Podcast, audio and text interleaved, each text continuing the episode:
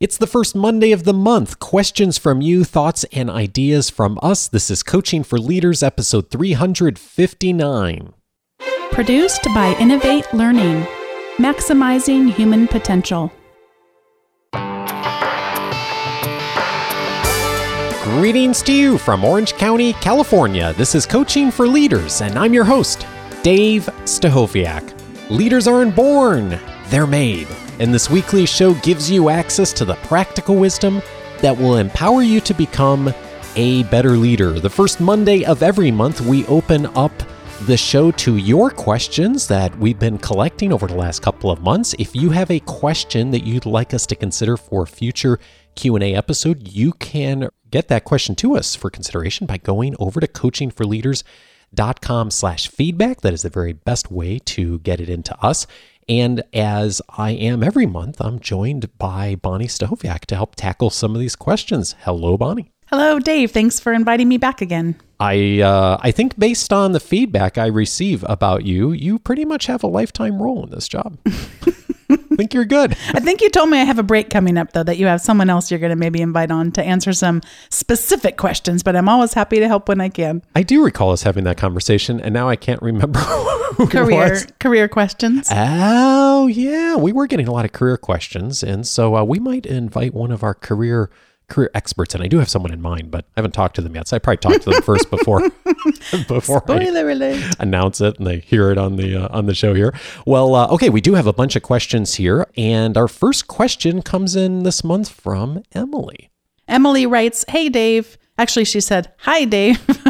I've recently come across your podcast and absolutely love it. Thank you very much, Emily. I do find that I'm a little overwhelmed on wanting to improve about everything you talk about all at once.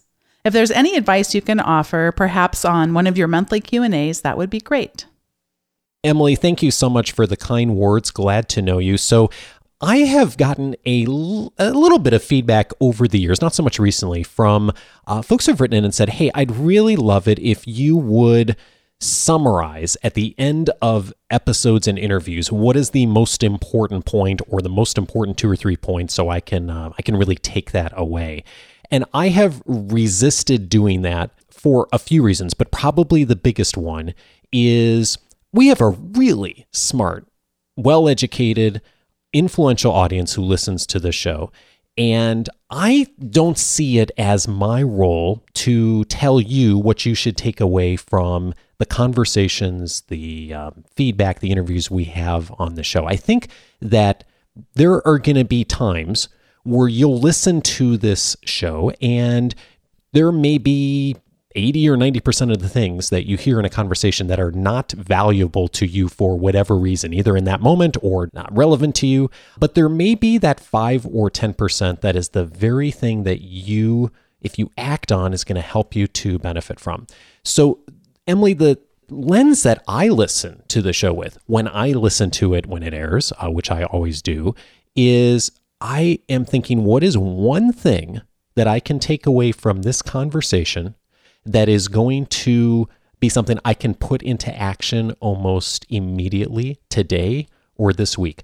And I then work to set aside everything else that I've heard in that conversation. And perhaps I'll come back to it later, perhaps I'll come back when it's relevant, but I really focus on zeroing in on that one thing.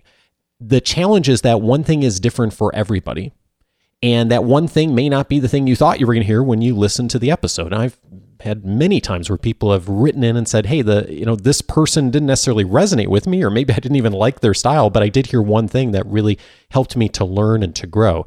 And so I would look for that for every episode you hear. Is what's the one thing that if I do is going to likely help me to become a more effective leader and then set everything else aside. And if you did that every week that you listen to the show, you're going to be doing things differently hopefully better, but at the very least, you're going to try a whole bunch over the course of a year and you're going to get feedback, uh, good or bad, that's going to then help you to take the next step the next week or in the next conversation. So, I, I, at a minimum, I challenge you and anyone else to do that. Now, if you want to do this a little bit more strategically, a good starting point is episode 337. Morten Hansen was on the show talking about six tactics to achieve extraordinary performance. I've thought a lot about that episode in the last few months since he was on because what he talked about in that episode is how to create learning loops for yourself in order to get better at changing your behavior to improve skill. And one of the challenges he had for us in that conversation is to identify what's a behavior you want to change. So, Emily, that may come out from a conversation you hear in an episode of one thing you want to do differently, but it may also be something else that's important to you in your professional development right now. And the episode just inspires you to try something differently or gives you a new tactic to try it. But zero in on one behavior you want to change and set that as your focus point for that week, that month, maybe that quarter, whatever time frame is going to be appropriate for you. And one of the things he challenged us to do is to find a way to move on that behavior in 5 minutes a day. Those 5 minutes seems really small, but if done intentionally each day, is going to help you to start to get some sort of feedback pretty quickly on the behavior change. And then one of the key parts he said is to get feedback. If you get feedback from others in some meaningful way, that is going to help you then to determine are you on the right track or is there something different you can try? And as I tell our academy members all the time, movement is something I think a lot about, and I'm always encouraging our listeners and members of our academy to do because even if you're moving in the wrong direction, you're going to get feedback, you're going to learn from that, then you can change course. But getting some sort of regular feedback on a behavior change you're making, either by asking for it, doing a small survey, using like Marshall Goldsmith's feed forward model, which I think I'll talk about later on, um, is going to help you to then determine what's the next step for you. And if you really want to dive in, Emily, and be very intentional about utilizing your skill set and the things you're learning here on the podcast, then I'd certainly recommend checking out the Academy as well, because we do this consistently in all of our sessions. And if you're interested in learning more, go over to coachingforleaders.com slash academy. There'll be more information about there for our next applications coming up. But I think if you, at a minimum, focus on one thing from every episode, that is going to help you to really get the most benefit from listening each week. Emily, I read your note and had a little bit of a different perspective in terms of I just wanted to congratulate you. it might seem overwhelming, but sometimes overwhelm can be a positive symptom of having tapped into a really good source for you for your own learning and growth. And Dave didn't necessarily mention this part, but how how long has your podcast been going, Dave? Uh, let's see, 2011. So we're seven years. So there's a lot out there and it's so fun. It can be just invigorating to be connected with a new network of other individuals that are interested in similar things that you are, I think it's a good sign. I think it's a good sign that you love it. I think it's a good sign that you're overwhelmed. If you weren't overwhelmed, then it probably wouldn't be a very good source for you because it probably wouldn't challenge you or stretch you to think in new ways. So I just wanted to say congratulations and a little bit welcome to the club because I feel like that, not necessarily when I listen as much to coaching for leaders, but I have a podcast called Teaching in Higher Ed, and that's the sort of the world that I swim in. and I'm overwhelmed constantly. I'm just talking to these people that are doing these amazing things in their classes, and I, I constantly feel like I'm behind and I can't even conceptualize how I could use this in my own teaching. There are other times when I feel a perfect fit, but it's kind of, it's just constantly stretching me. And then it's interesting how if you're patient enough to just say, wow, that's really challenging for me to think about and try to wrap my head around it starts to add up to a real body of knowledge, sometimes without you even realizing it until something comes up and then you realize, oh my gosh, that reminds me of something that I heard. And now I'm starting to see how all of these things actually fit into a broader theme of my own philosophy of leadership and what I believe and what I think works and what the research says works. And we're talking about really complex systems and complex beings, human beings in this case. I mean, it's it's an exciting thing to be engaged in. I just congratulate you and I, I hope you'll be in touch and let us know after you've been listening for another six months or so what's been going on in your mind and how that's stretching your own thinking about leadership. Our next question comes in from Bartel. Bartel wrote in and asked, What do you do if your boss keeps stealing your ideas? Uh, Bonnie, this is not the first time we have heard this question over the years. What do you suggest?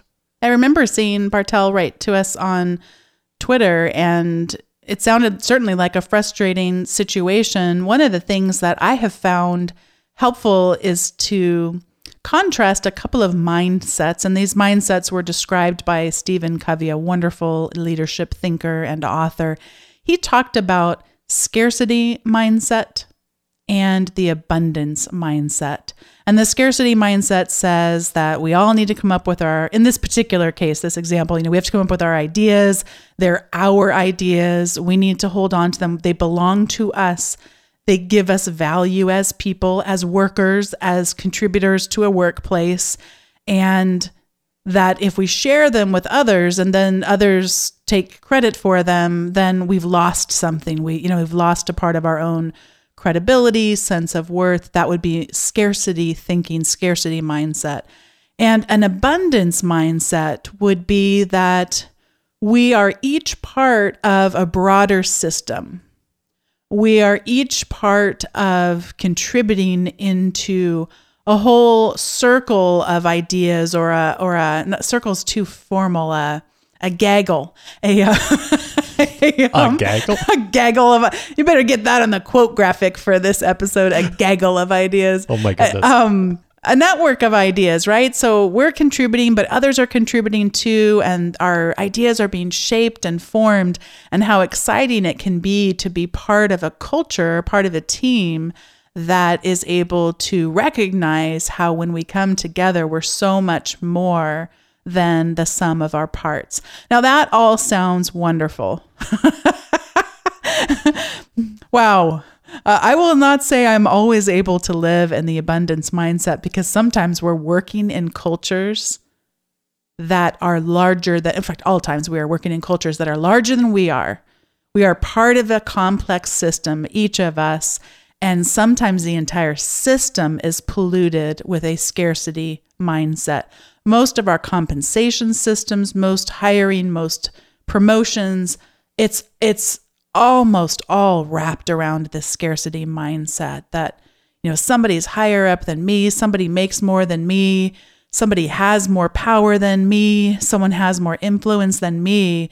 So it's really hard to stop playing that game because that game is programmed into us. And Dave, there's that famous quote about the system when you push against it, it pushes right back. And every time I forget what it is, and you always remember. Oh, is is it the if you put a good person in a bad system, the system's going to win every time? Mm, it could be. It could be. I, yeah. I, remember the system pushing back too, that the system is stronger than each one of us as individuals. So it's hard to rise above it.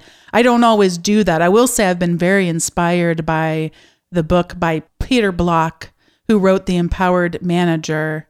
And it's just a wonderful book to challenge our thinking because he, he describes this contrast between a dependent mindset as an employee and an interdependent. And it's just a beautiful thinking that it, it empowers us. That's why it's called the empowered manager, but that we're able to not fall victim to thinking that we're dependent on this workplace for our sense of value, our sense of rewards, our sense of worth.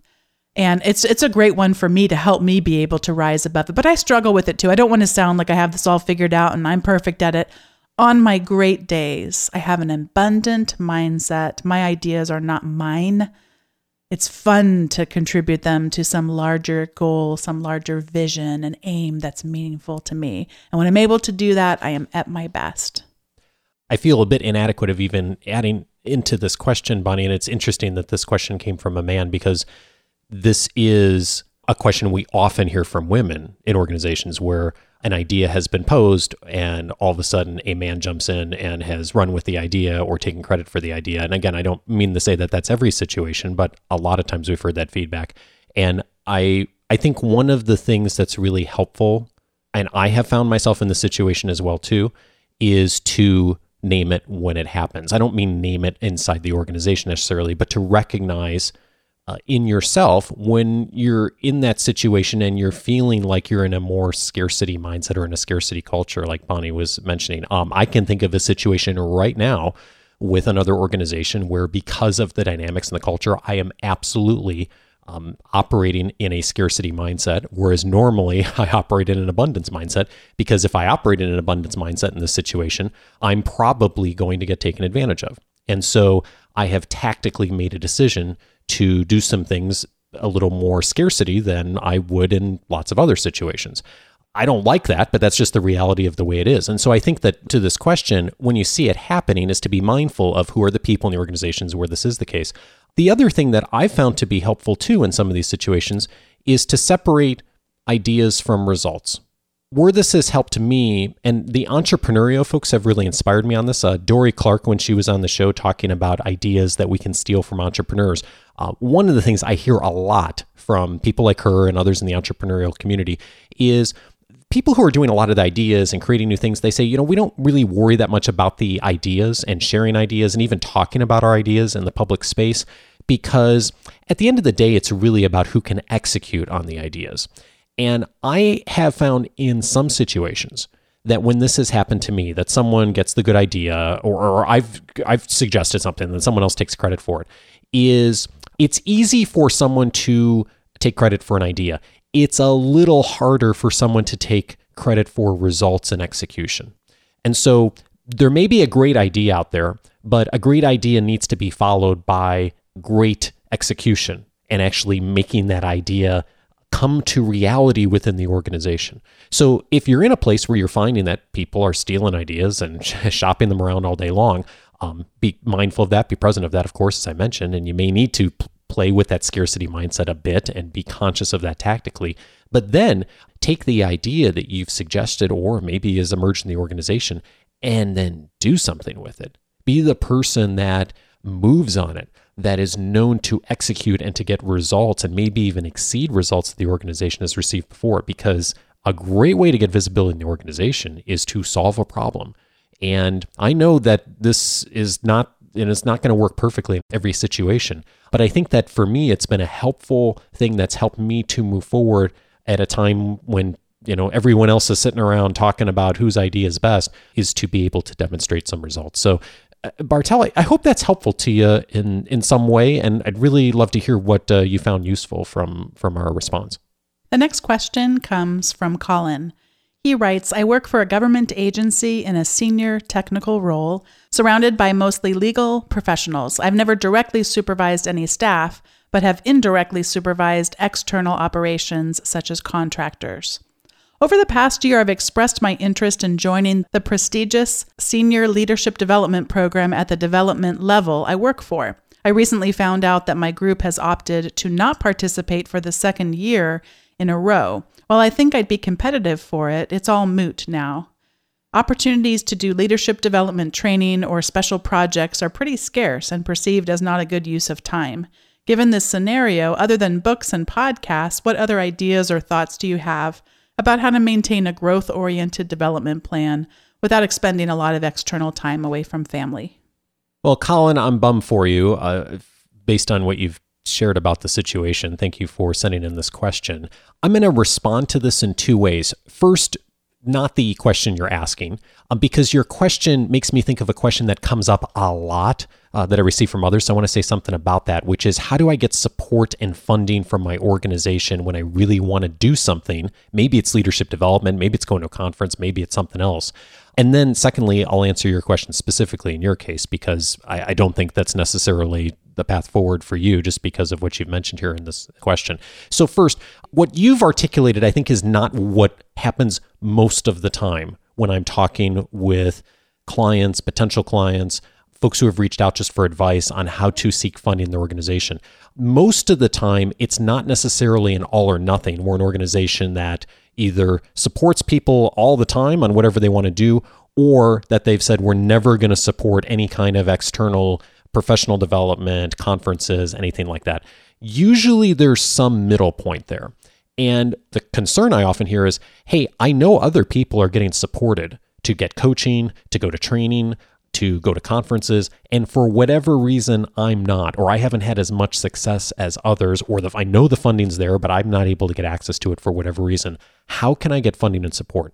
So I have a few thoughts for those of you who are in that situation. Um, first of all, I think the mistake that I often see being made is that the person who's requesting funding, support, uh, whatever the situation is, is often thinking about it only from their perspective. And they articulate a case to the organization that only is centered on how they benefit personally and how their career benefits personally or their excitement level about doing something. I think that's a good thing to include in your request, but I think the request should be leading with how does the investment that the or you're asking the organization to make or your manager to make come back to likely benefit that organization. Now, it may be apparent, but I think a lot of times it's not necessarily apparent, even if it's apparent in your mind. And so it's incumbent upon each one of us, if we're asking someone else to spend money or resources on our behalf, to um, to spend some time thinking about how is that likely going to bring value back to the organization and map it out if you need to, and even set targets for yourself. Hey, I'm going to this conference to learn about this new skill set, and here's how I'm going to bring that value back to the organization and how I expect to do that over the next 60 days, 90 days, whatever the time frame is. It may not happen exactly that way, but having a plan for that demonstrates to the person or persons who are going to approve that request that you've thought through how this is a win win both for you and for the organization. I think the other thing to do is to start that conversation early. Uh, if the registration is due for the conference on Friday, Thursday is not the day to start this conversation. Start the conversation months in advance. Um, you know, be having conversation about what kind of professional development you think is going to support you in order to be more effective for your organization over the next year, three years, five years. Link that in with your professional development reports, the feedback you've already been receiving from your management team, the strategic objectives of the organization. And then if you can, and I think almost always you can, find data from third parties that are going to support the request you're making. So if other people, and you're especially if your competitors, um, other people in the industry are making the investment in conferences like this and going to training like this, that's information I think in most industries is pretty easy to access. Or even informally going around and talking to some folks in your network, if you can find third party data that also supports the investment being made, that makes your request stronger too. If you do those things, think you're a lot more likely to be able to um, get support and funding from your organization to do some of these activities, whether they're internal or external. So I have a member cast that I'm also going to put a link to in the notes um, for your your benefit, maybe Colin, but more so for others who are having this uh, having this question on how to actually go through the process to um, land professional development funding. Now, to your question specifically, Colin, because I don't think this is the case for you. You've said you know your organization isn't supportive of this. Colin actually sent some more information uh, outside of this question that said you know the, the the boss just isn't supportive of doing anything hardly. So if you're in that case, and anyone else who is, I think there's a few things you can do to approach this. One is I look through your professional development reports, the feedback you've received previously. Maybe uh, those things are in writing. Maybe they're just things you've been hearing from your colleagues and from leadership in the organization about where you can improve. And you may do what we were talking about earlier is go back and set up some learning loops for yourself. Episode 337 is a really good framework for that, but figure out what are what's a behavior or behaviors you want to change and start going through that process to do that for yourself. If you have some funding personally, that you could make an investment in yourself and maybe this means you, you know you set aside some funding in other places where you're buying books or buying other resources hire a coach to do an assessment one of my favorite assessments that i've used over the years is fairly inexpensive it's called the lifestyles inventory from an organization called human synergistics you can use it yourself you can potentially hire a coach to use it with you it'll give you some feedback on what you're doing, both on your tasks and also on your people skills. That'll give you probably two or three things right away that if you will, um, you know, get that data, it's going to help you to figure out, okay, what are one or two things that I can do that's going to really affect positive change. Then once you've figured out what those things are, however you do it, either through a coach or assessments or maybe thinking about feedback from others, is you may still read the books and listen to the podcasts like this, but to take the mindset of being a producer versus a consumer. And some of you have heard me say this before. Over 80% of the people who listen to the show tell us on surveys that they either listen to all or most of the episodes of this podcast, which I'm hugely grateful for.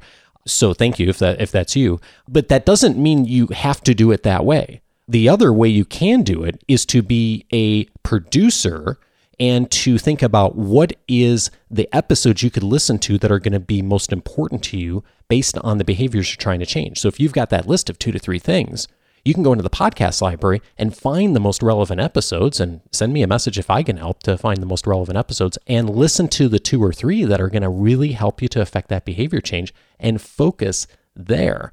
That will help you to really get ideas and practice that's going to help you then to implement those. And then go practice it. Go utilize what you're learning, that behavior change that Morten Hansen talks about, and if you're able to do it in your organization, great. But if you're not able to do it in your organization, go find other places to do it. Volunteer to serve on a board, coach a kids' uh, sports team. I assure you, you will find tons of opportunities to apply and use leadership skills in volunteer and in sports. You can use those opportunities in addition to serving the broader community as a training ground for you in improving your skills as a leader as well. Because if you can do it well in one of those venues, you're learning and getting feedback to do it well other places too.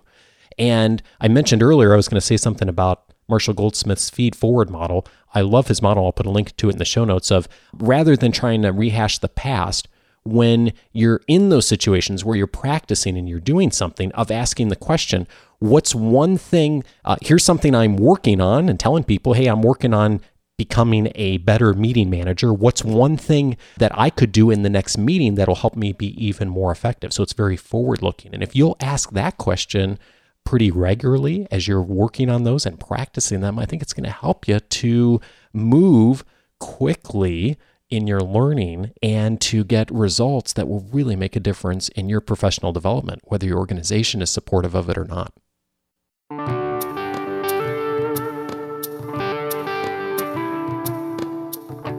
As always, past episodes related to today's questions you can find on the show notes, and those include episode 318 Ideas Worth Stealing from Top Entrepreneurs. Dorie Clark was on the show last year talking about the things entrepreneurs are doing right now in the online space and also in the traditional space to create and generate new ideas. And most importantly, for many of us in this community, what can we do to steal some of those ideas to become more entrepreneurial inside of our organizations or even entrepreneurial, as the word as many people are using these days? If you're looking for ideas on how to generate new ideas, episode 318 definitely worth checking out. I'd also recommend episode 328 how to deal with opponents and adversaries. Peter Block was on that episode. Bonnie mentioned his book earlier in this conversation, uh, his book called The Empowered Manager. In that episode, Peter and I talked about organizational politics. And if you find yourself dealing with a lot of difficult organizational politics right now and trying to figure out how you can influence effectively, especially with those who are opponents of yours, adversaries in the organization, highly recommend episode 328 for a framework on how to begin to find the answers or at least begin to work toward the answers for you in influencing more effectively. And then, as I mentioned earlier, episode 337 Six Tactics to Achieve Extraordinary Performance. Morten Hansen was on that episode talking about learning loops and how you can use learning loops from his research in order to affect behavior change for you in your professional development. I mentioned that in response to Emily's question and Colin's question. I highly recommend checking that out if you're looking for a framework that's really grounded in the research.